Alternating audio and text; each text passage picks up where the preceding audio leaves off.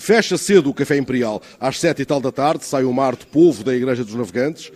É a maré cheia da fé nesta paróquia à espera de ser freguesia. Tomaré Morim, corre os taipais por essa hora. Já dormem no Clube Naval Povoense os barcos de recreio, com os seus nomes cachineiros. O André André, ao lado do veleiro Enfant Terrible. Ontem, meia da tarde, a pérola do oceano subiu a rampa em terra firme, puxada por um Land Rover. Já não há catraias na praia dos barcos, nem juntas de bois para as puxar. Depois caiu a noite e o Café Imperial, o mais antigo das Caxinas, reabriu, transformado em estúdio de rádio, farol da memória, memorial de náufragos, procissão.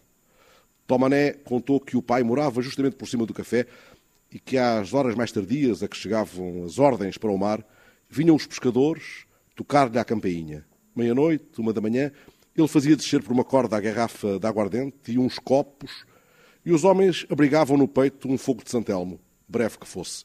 Ó oh, senhor Neca, aponte no livro, pagamos quando voltarmos do bacalhau. Bebidas, tabaco, pouca coisa aquecia o peito de um pescador. O café morria durante seis meses, até que voltassem do mar, conta Tomané. Então Caxinas era terra nova.